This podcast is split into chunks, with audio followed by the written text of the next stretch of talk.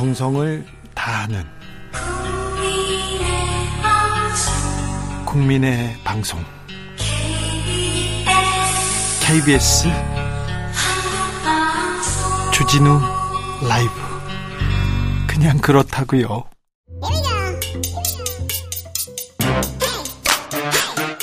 뉴스를 향한 진지한 고민 기자들의 수다. 선생님인데요. 저희가 과학 전문 기자로 임명했습니다. 주진우 라이브가 공식적으로 임명한 과학 communicator 이선호 엑소쌤입니다. 어서 오세요. 네, 반갑습니다. 엑소쌤입니다. 과학, 과학 수업 시간입니다. 아이고, 네. 좋아라. 오늘은 어떤 수업 해볼까요?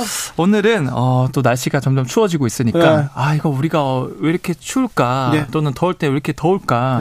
네. 이 감각의 과학을 준비했습니다. 알겠습니다. 요새 추워요. 네, 근데 마음이 더 추워요. 그런 사람들 많습니다. 네. 그래서 날씨가 점점 쌀쌀해지 추워지니까 여러분들 목욕탕 가면은 어, 굉장히 또 몸이 막 녹으면서 기분이 좋잖아요. 아, 시원하죠. 이 녹는 느낌. 네, 아, 시원하죠. 어, 그런데 이 온탕에 만약에 우리가 생각을 해봐요. 네. 이물 온도가 적당히 따뜻하면 좋은데, 네. 온도를 1도씩 천천히 올린다고 하면 상상을 해봅시다. 네. 그러면은 뭐 1도, 2도 올라갈 때는, 어, 따뜻하다. 견딜 수 있겠다. 뭐, 그렇게 하다가 계속 1도씩 올라가면은 어느 순간 이 뜨거움으로 바뀌고 그 이상 또 올라가면은 아 이거 안 나오면 안 될 정도로 고통스러워지잖아요. 네네. 그래서 와 어떻게 이렇게 민감하게 우리는 이런 온도를 느낄 수 있을까? 네. 사실 이런 말도 있어요. 끓는 물 속의 개구리라 그래서 우리 이거 실험했었어요. 어, 초등학교 4학년 때 했어요. 어 그런데 네, 2학기 때 이게 개구리는 천천히 온도를 올리면 변화를 감지 못해서 익어서 죽을 때까지 가만히 있는다. 네. 근데 이거는 사실 잘못 알려진 사실이에요. 아, 그래요? 네. 네. 실제로 개구리들이 뭐 약간 일부의 개구리들은 이게 뭐 안 움직이기도 하는데 대부분의 개구리들은 네. 어 40도 정도만 올라가도 이게 뜨거워서 뛰쳐나와요. 네, 네. 그래서 이거는 잘못된 사실이고요. 네. 그렇다면 뭐 이렇게 뜨거운 거 말고 시원함을 느끼는 것도 예를 들면 이 에어컨 온도를 점점 낮추면은 네. 처음에는 이렇게 시원하다가 여름에 네. 계속 1도 1도씩 낮추면 영하까지 내려가면 결국에는 고통으로 다가오잖아요. 너무 추워서. 네, 그렇죠. 우리 몸이 어떻게 이렇게 민감한 온도를 느낄 수 있을까? 네. 사실 우리 몸에는 마치 로봇처럼 네. 이 하나하나의 온도를 느낄 수 있는 예를 들어서 차가움을 느끼는 센서 또는 시원함을 느끼는 센서, 네. 따뜻함을 느끼는 센서, 뜨거움을 느끼는 센서들을 다 하나하나를 가지고 있어요. 아, 그래요? 이 센서들이 각각 자신이 반응할 수 있는 온도에 다다르면 그 센서가 탁 켜지는 거예요. 근데 사람마다 좀 다르죠. 약간 달라요. 제 친구 중에 네. 추위에 하도 그 추위에 강해서요. 네네. 몸에 털이 좀 많습니다. 얼굴에도 털이 많이 나고. 네. 그래서 겨울에도 와이셔츠 한 장 입고 그냥 네. 자켓 입고 그냥 네. 다니는 사람이 있어요. 그런 분들은 아마도 차감을 느끼는 센서의 숫자가 다른 분들에 비해서 적거나 네. 민감도가 떨어질 확률이 높아요. 뚱뚱한 사람들이 좀 그런가요? 어, 그런 분들 또 이제 지방이 많아서 네. 이제 단열 효과가 있기 때문에 네. 마치 보온병처럼 내부에 있는 열이 갇혀서 어, 좀 추위를 덜 느끼는 경우도 있고요. 털 그 수염은 어떻습니까? 수염도 그렇죠. 그래요? 네, 이제 수염이 덜덜 아, 추위를 덜 타고. 마치 우리가 오리털 파카를 입은 것처럼 네. 수염이 많이 나면 그게 이제 단열 효과를 내니까. 아, 그렇군요. 좀 이제 더 따뜻함을 느낄 수 있는데 아무튼 우리가 로봇처럼 실제로 이런 뜨거움, 차가움, 시원함, 따뜻함을 느끼는 센서들이 있고 네. 그 센서가 특정 온도에 다다르면 켜져서 그 센서랑 내가 연결이 돼 있거든요, 뇌랑. 네. 그래서 아, 시원하구나. 아 따뜻하거나 이렇게 온도를 느끼는 거예요. 그래요? 네. 어, 뭐 몇도 정도 되면 이런 걸 느끼기 시작합니까? 어, 예를 들어서 우리가 따뜻하다가 어느 순간 뜨겁고 통증이 느껴지잖아요. 네. 이것도 딱 기준 온도가 있거든요. 그래요? 네. 43도가 되면은 네. 43도 이상이 되면 뜨거움을 느끼는 센서가 켜지거든요. 네. 신기한 점은 이 센서는 뜨거움뿐만 아니라 이 뇌에서 통증을 느끼는 부위와도 연결이 돼 있어요. 예, 예. 그래서 여러분들이 어 뜨거움을 느낄 때 통증도 같이 느껴지는 이유가 예. 이게 그 센서는 단순히 뜨거운 거랑만 연결되는 게 아니고 통증이랑도 연결돼 있어서 아이고 뜨겁다, 아이고 아파. 예. 이런 생각이 드는 거고요. 그렇죠. 이렇게 통증이랑 연결돼 있는 이유는 사실 우리 몸이 뜨거우면 위험하니까 예. 이제 본능적으로 피하게 하려고 이제 통증도 유발을 하는 거다. 음, 네. 근데 더 흥미로운 점은 꼭 43도 이상 뜨거워지지 않더라도 네. 이 뜨거움을 느끼는 센서가 켜질 때가 있거든요. 네. 어, 주 DJ님께서는 언제라고 생각하시나요? 꼭 43도 이상이 안 돼도 아이고 뜨거워 하는 걸 느낄 때가 있어요. 매운 거 먹을 때. 뜨거운 거 먹을 네, 정확합니다. 네. 이 매운 거를 먹을 때는 사실 매운 것은 매운 맛은 맛이 아니라 통증이다라고 많이 들어보셨죠? 그렇죠. 그게 제가 아까 말씀드린 이 43도까지 올라갈 필요 없이 네. 그냥 매운 떡볶이 먹으면은 그 속에 들어있는 캡사이신한 분자가 네. 이 뜨거움을 느끼는 센서를 건드려 주는 거예요. 아. 그래서 우리가 매운 걸 먹으면 굳이 뜨거운 걸 안 먹어도 막 땀이 흐르잖아요. 아, 땀나요. 그게 결국 이 뜨거움을 느끼는 센서를 건드리니까 네. 덥다고 착각을 하는 거예요. 아, 그래요? 네. 아. 비슷하구나. 덥다고 착하고 그러는 건데. 차가운 네. 음식, 차가운 음식 먹어도 그렇습니까? 어, 차가운 음식 먹어도 그런 비슷한 케이스가 있는데, 제가 이 떡볶이 관련해서 조금만 더 설명을 드리자면, 네. 이 차가운 음식을 먹어도 그 차가운 음식 속에 캡사이신이 많이 들어가 있잖아요. 네. 그러면은 그 녀석이 43도의 뜨거운 음식을 먹는 것과 같은 통증이 유발되고 몸에서 땀이 나는 거고, 예. 그래서 이제 매운 음식을 먹으면 막 혀가 얼얼해지는 것도 네. 결국 통증을 유발해서 우리가 이런 통증을 맛이라고 착각해서 매운 맛이라고 표현을 하는 거예요. 네. 그런데 네. 이 매운 거 먹어도 먹어도 좀 다시 땡깁니다. 아, 저도 맞아요. 청양고추 좋아하거든요. 네. 아주 맵게 먹어요. 네. 그리고 카레도 1에서 10까지 이렇게 매운 강도 이렇게 높여서 그렇죠, 그렇죠. 파는 가게가 있어요. 맞아, 3단계, 5단계 네. 이렇게. 저는 9단계 먹거든요. 오, 대단하시다. 네. 네. 제일 비, 매운 거 가져와 봐요. 네. 이렇게 해가지고 먹거든요. 일단 먹고 그 보는데 눈물 콧물 흘리면서 드시죠. 아니 그뭐 네. 근데 그리고도 또 당깁니다. 음, 이거 중독되는 이유가 뭡니까? 어, 그러게 이게 다시는 먹지 말아야지 막 아이고 막 얼얼하다 하면서도 네. 또한 일주일 이제 지나면 막 밤에 야식 땡길 때 땡겨요, 땡겨요. 매운 게 땡기거든요. 네. 흥미로운 점은 이런 매운 게 제가 통증을 유발한다 그랬잖아요. 우리 몸에서 이렇게 통증이 유발되면은 통증을 억제하기 위해서 엔돌핀과 같은 진동 효과를 낼 수 있는 신경전달 물질이 많이 분비돼요. 예. 그러면 또 기분이 좋아지거든요. 네. 그래서 우리는 매운 걸 먹으면 고통스러워 하면서 동시에 뇌에선 이걸 보상해주기 위해서 쾌락을 느끼게 해주는 거거든요. 아, 그래요? 네.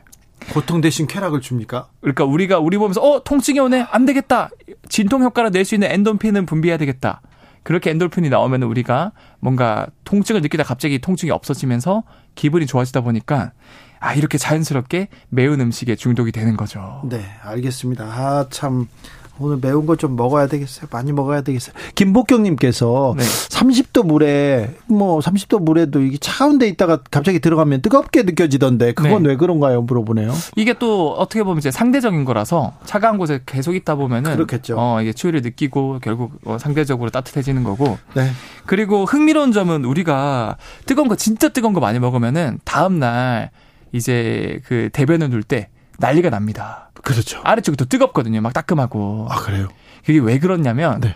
사실 우리가 매운 걸 먹을 때 그 42, 3도의 그 뜨거운 온도 센서를 건드린다고 하지 않았습니까? 네네.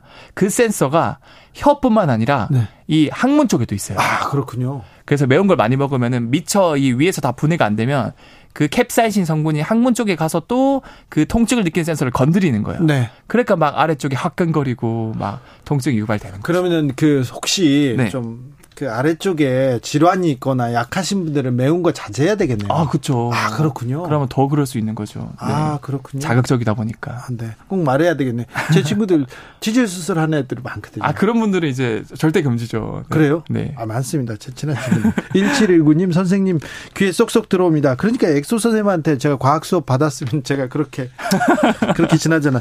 자, 뜨거운 거 말고 시원하다 이런 거 있지 않습니까? 아, 그렇죠. 국물 시원하다. 네. 이건 어떤 느낌입니까? 어, 우리가 국물 마시고 시원하다 느낄 때가 있잖아요. 네.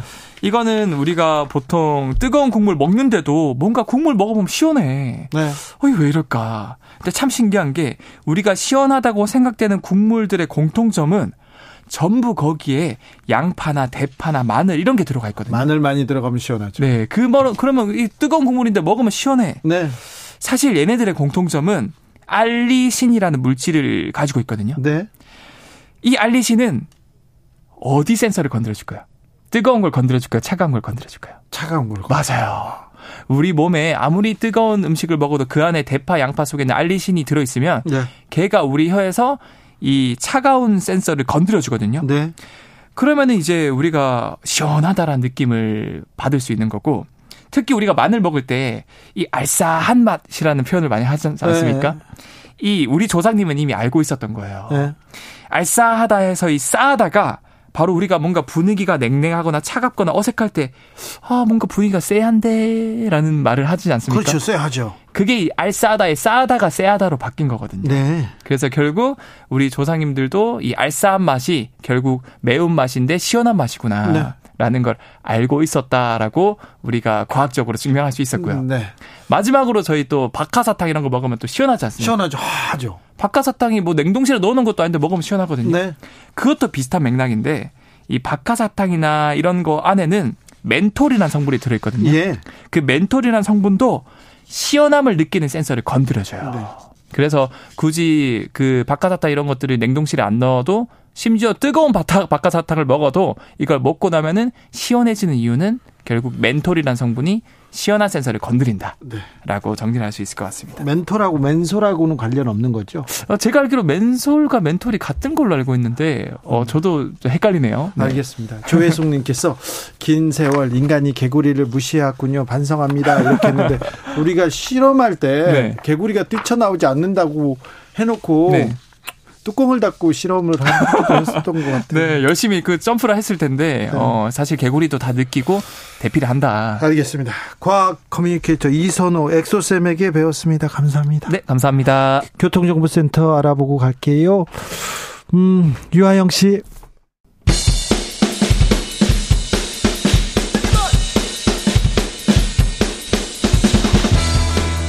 틱탁 틱탁 틱탁 현란한 입담의 환상 드리블 오늘 이 뉴스를 주목하라 이슈 틱타카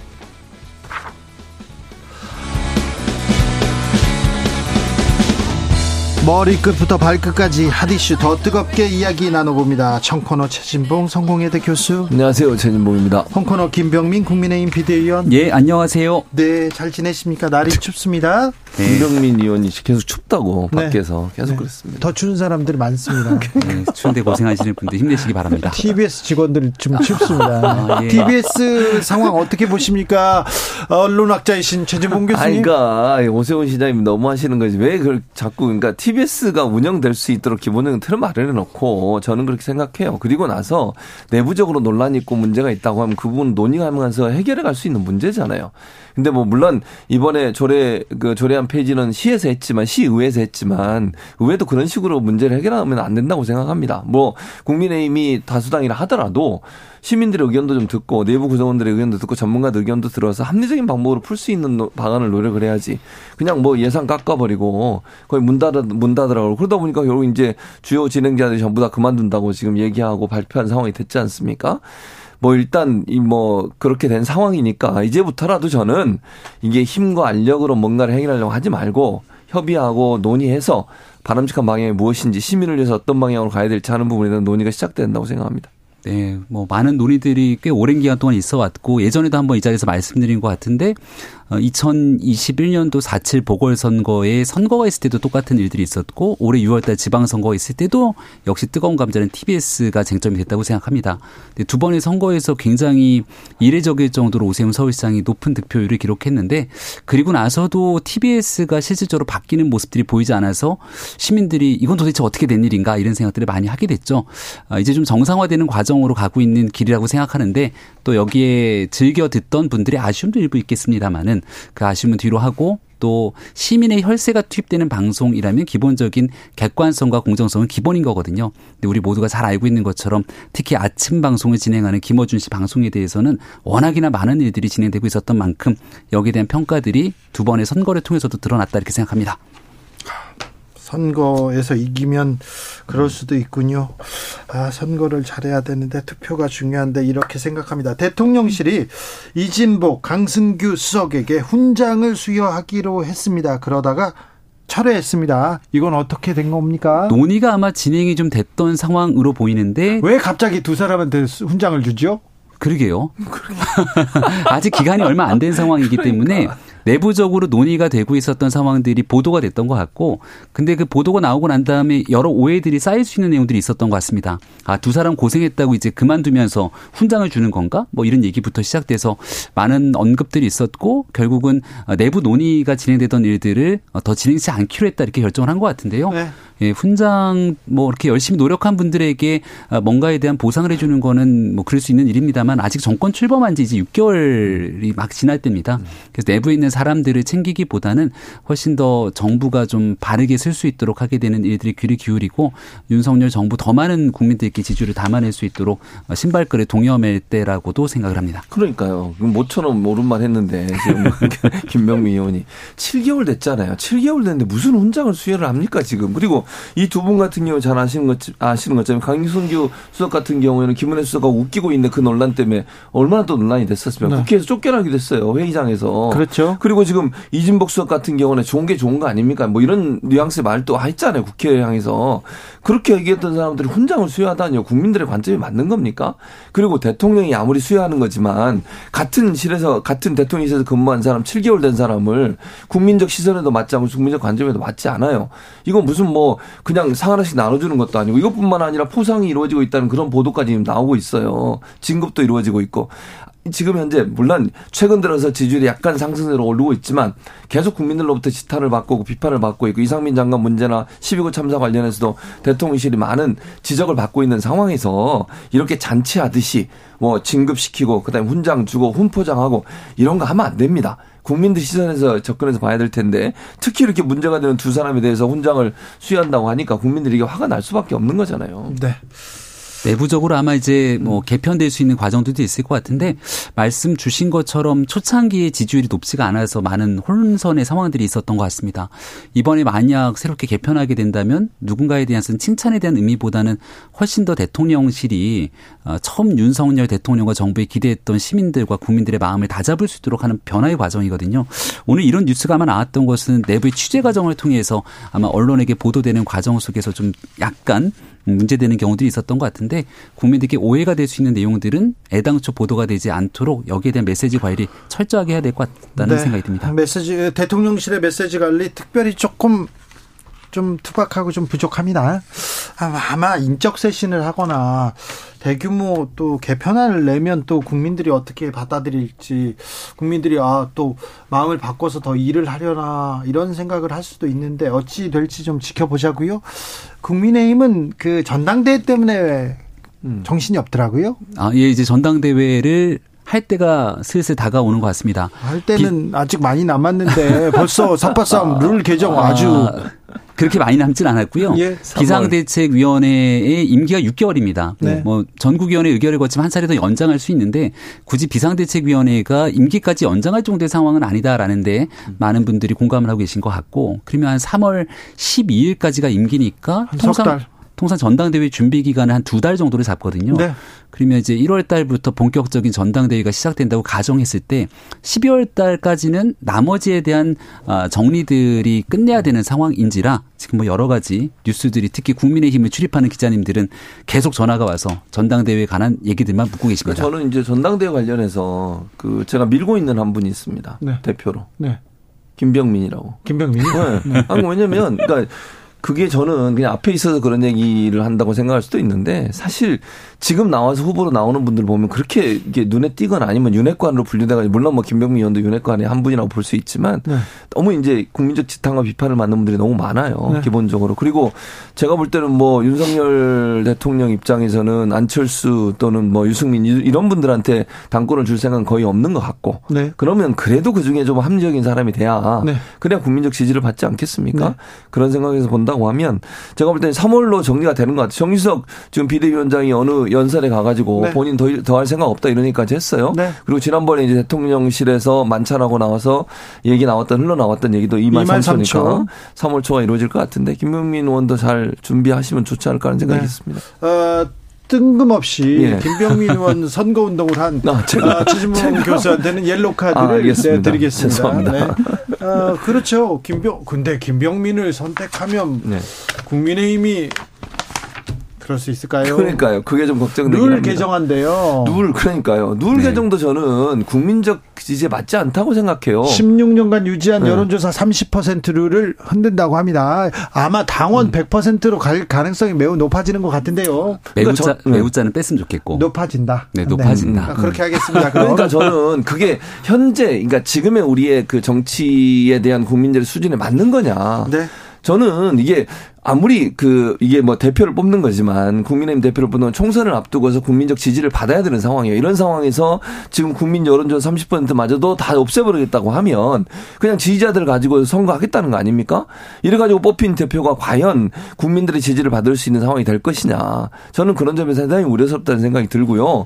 또 윤핵관으로 표현되지 않으면 권성동 의원도 지금 출마하겠다는 의사를 밝히고 있는 것 같고 또 누군가는 뭐 그 대리로 나와서 할 수 있는 그런 얘기도 지금 나오고 있는 네. 상황입니다. 이런 상황이 계속된 된다고 하면 국민적 지탄을 받을 수밖에 없어요. 예. 저는 국민 여론조사 일정 부분 들어가야 돼. 이건 단순히 그냥 당대표지만 당대표가 하고 있는 상징성 특히 총선을 앞두고서 공천권을 발휘해야 될 당대표라고 하면 기본적으로 저는 국민적 여론도 일정 부분 이렇게 받을 수 있는 사람이 들어온 게 맞다. 그런 차원에서 본다고 하면 30%를 없애는 것은 대단히 위험한 어, 어떤 발상이다 이렇게 생각합니다. 그래서 음. 김병민 의원은 네. 언제 출마 선언하십니까? 일단 이 얘기를 반론을 좀 하고요. 네. 아니 그 언제 출마 선언하냐고.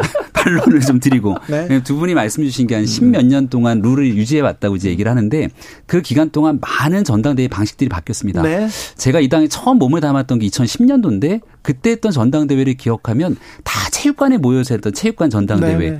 그리고 이제 주말 정도에 전당대회 당원들이 투표를 하게 되는데 각 지역마다 선거할 수 있는 데를 하나씩 마련합니다만은 여기에 대해서 가서 투표를 직접 참여하는 당원들의 비중이 채 15%가 안 됐던 걸로 기억합니다. 네. 그러니까 극소수의 조직화된 당원들 때문에 전당대회 때마다 돈봉투 이런 거 돌아다니는 것 아니냐는 의혹들이 커졌고 그게 2012년도를 앞두고 그런 일들이 일판박 커져서 당이 큰 논란이 아, 불거진 적도 있죠.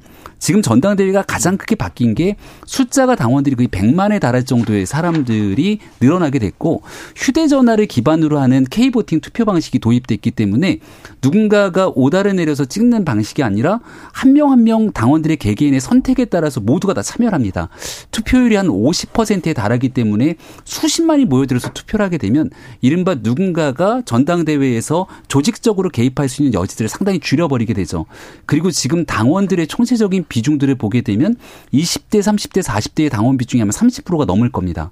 거의 50대, 60대의 비중이 또 20%가 넘을 거고 이런 방식으로 치게 되면 전 연령대가 아마 고르게 좀 분포가 돼 있어서 이거를 이 비중들을 여론조사를 일부 바꾸는 것만으로 뒤로 후퇴한다, 퇴보한다라고 보기는 어려운 측면도 있다는 점 같이 말씀을 드리고요. 당권 주자 중에 권성동, 네. 권장년대 얘기합니다. 장재원과 음. 함께한다. 음. 그리고 김기현 의원, 김장년대, 음. 장재원 의원과 함께한다 이렇게 얘기하는데 실제 어떻습니까? 윤핵관들은 어떤 생각 갖고 있습니까? 윤핵관 김병민한테 한번 물어볼까요? 네. 근데 연대를 하면서 뭐 당연히 이제 전당대회에서 가깝고 뜻이 맞는 사람들끼리 연합해서 선거에 힘을 보탤 수는 있습니다만 여기에 대한 전제 조건은 아까 제가 말씀드린 것처럼 누군가가 많은 의원들, 원외 위원장들과 규합해서 그 사람들이 모였을 때 투표로 연결이 될 수 있어야 되거든요. 지난날 이준석 전 대표에 대해서 뭐 당원들 의 평가들이 좀 엇갈립니다만은 적어도 전당대회에서 그 바람 흑행몰이 했던 점에 대해서는 부정적으로 평가하지는 않는 것 같아요. 예, 예. 그 당시에 본인이 선거를 치렀을 때 조직 없이 돈 없이 선거 치르겠다고 얘기를 하면서 막 갔는데 흥행 바람이 일기 시작하면 사람들이 누가 당대표가 됐을 때 정권 교체에 가장 유리한가를 보고 이준석 전 대표를 뽑았고 네. 이번에는 누가 당 대표가 되는 게 다음번 총선. 에서 과반 의석을 확보하고 윤석열 정부 성공하는데 가장 유리한가를 보고 선택을 할 겁니다. 그래서 지금 나오게 되는 연대설 이런 거 다 의미 없다고 생각을 하고요. 이준석 전 대표가 갑자기 뜬금없이 나 당대표 나오겠다 이러면서 후루룩 바람몰이 하는데 채한 달이 걸리지 않았던 걸로 기억합니다. 3월 달에 만약 전당대회를 치르게 된다면 아직도 무수히 많은 시간들이 남아 있어서 지금 먼저 막 뜬구름 잡는 얘기들 하는 것들이 그렇게 중요치는 않을 수 있다. 아, 한 달이면 된다. 다 생각이 있었군요.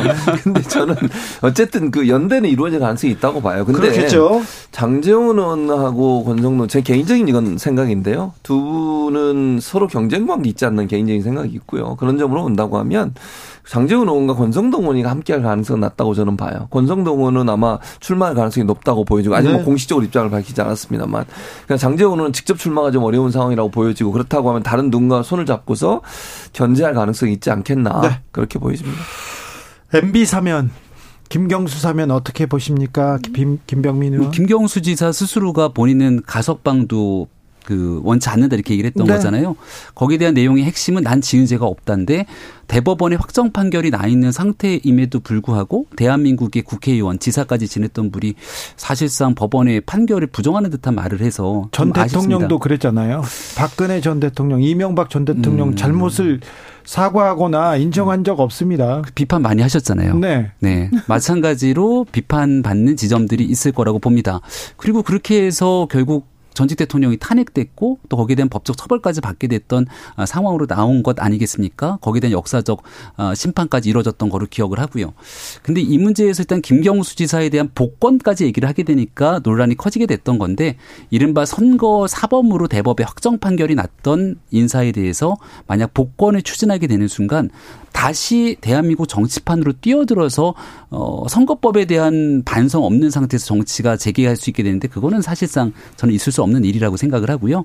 이명박 전 대통령에 대한 사면 문제는 전직 대통령에 대한 국민 통합, 뭐 고령인 측면 등을 얘기해서 선거 때부터 워낙 오랫동안 얘기가 나왔던 거라 이미 어느 정도의 평가가 끝날 일이 아닌가 생각합니다. 아니 뭐 국민적 평가가 끝났다고 저는 보진 않아요. 왜 이명박 전 대통령에 대해서는 국민들도 반대하는 분이 아직도 많다고 저는 보고 그걸 떠나서 이런 그러니까 윤석열 대통령의 특별 사면 앞두고서 이런 태도가 문제라는 거예요. 왜냐하면 마치 누가 봐도 이거는 김경수 전 지사를 끼워넣게 하는 식, 그러니까 들러리 세우는 듯한 모양새가 돼버린 거잖아요. 왜냐하면 그것도 사면 복권을 해도 그런 논란이 있을 텐데 복권도 빼고 사면 사면만 해주겠다고 얘기를 하니까 더더욱 그런 논란이 나올 수밖에 없는 구조였다는 거죠. 그러니까 이명박 전 대통령을 사면해주고 싶은데 또 이명박 전 대통령 혼자만 사면을 했을 경우에는 또 야권에서 뭐 논란도 있을 거고 또 비판도 있을 거고 이럴 수 있으니까 결국 김경수 전 지사를 끼워 넣는데 근데 이 사람이 나와 정치하는 것에서 상당히 부정적으로 보고 있으니까 그러면 정치를 못하도록 복권을 안 해주겠다. 이렇게 이해될 수밖에 없어요. 구조적으로 보면. 근데 그러니까 끼워넣지는 그, 않았습니다. 그러니까 그, 렇게 주장을 음. 하겠죠, 당연히. 그러나 국민들이 볼 때는 이렇게 보일 수밖에 없다는 거예요. 그래서 제 생각에는 이런 식으로 하는 것은 누가 봐도 이거는 윤석열 대통령이 본인의 어떤 그 뭐랄까 이명박 전 대통령에 대한 사면을 정당화시키는 하나의 수단으로 김용수 지사를 이용했다라고 이해될 수 있는 오해를 불러일으키는 것이니까 사면은 복권까지 해줘야죠. 정치인한테 사면은 복권과 함께 이루어져야 실제적으로 사면이 이루어지는 거예요. 정치인한테 정치도 못하게 하면서 사면을 해주고 나와서 그냥 있어라고 얘기하는 것은 더더욱 더 힘든 일이 될 수밖에 없고 그래서 저는 김경수 지사가 그런 반응을 보였다고 생각을 해요. 그래서 네, 대통령이 결단을 하시겠지만 하려면 사면 복권을 같이 해야 된다. 그 김경수 지사도 그런 의도에서는 그런 발언을 했다고 생각이 들거든요. 국민들이 볼 때도 그래야 공정하게 됐다라고 일정 부분 판단할 수 있는 것이지 사면하고 복권을 안 해주고 이명박 전 대통령 사면해주고 이렇게 하는 것은 국민들 볼 때도 이거는 불공정하다 이렇게 판단할 가능성이 있다고 봅니다. 참고로 음. 대통령실은 김경수 지사에 대한 사면의 실자도 꺼낸 적이 없었습니다. 네. 안 되겠네요, 그러면. 이명박 전 대통령 사면만 얘기했었죠? 그건 그러니까. 예전부터 쭉 나왔던 음. 얘기니까. 네. 네. 어, 김경수 지사는 그 별도의 복권 조, 조치가 없으면요. 사면대, 만약에 사면될 경우는 사면된 날부터 5년, 만기 출소할 경우는 만기 출소부터 5년 동안 아, 피선거권이 박탈됩니다. 그래서 피선거권이 없습니다. 그 얘기 한번 짚어주고 합니다. 이명박 전 대통령은 벌금이 벌금을 아직 안 내셨어요. 네. 돈이 네. 많으신 분인데 이기영님께서 어, MB 사면 오랫동안 이야기 나왔고 오랫동안 반대했습니다. 얘기하고요. 어, 5566님, 5565님 범죄자 이명박 사면을 반대합니다. 벌금도 안 냈는데요. 이렇게 얘기합니다. 왜 사면 못해서 난리냐는 의견도 있습니다. 근데 사면 해줘야 된다. 그런 의견도 있습니다. 아, 이슈 티키타카 여기서 마무리할까요? 그럴까요? 아. 티키타카 우리 나가서 하자고요. 아, 네. 김병민 의원이 앞으로 어떤 행보를 할지 그렇죠. 지켜봐야 될것 같습니다. 당권 어떻게 돌려갈지 네, 잠시 네. 얘기하겠습니다. 최진봉 김병민 감사합니다. 감사합니다. 네, 고맙습니다. 저는 내일 오후 5시 5분에 돌아옵니다. 지금까지 주진우였습니다.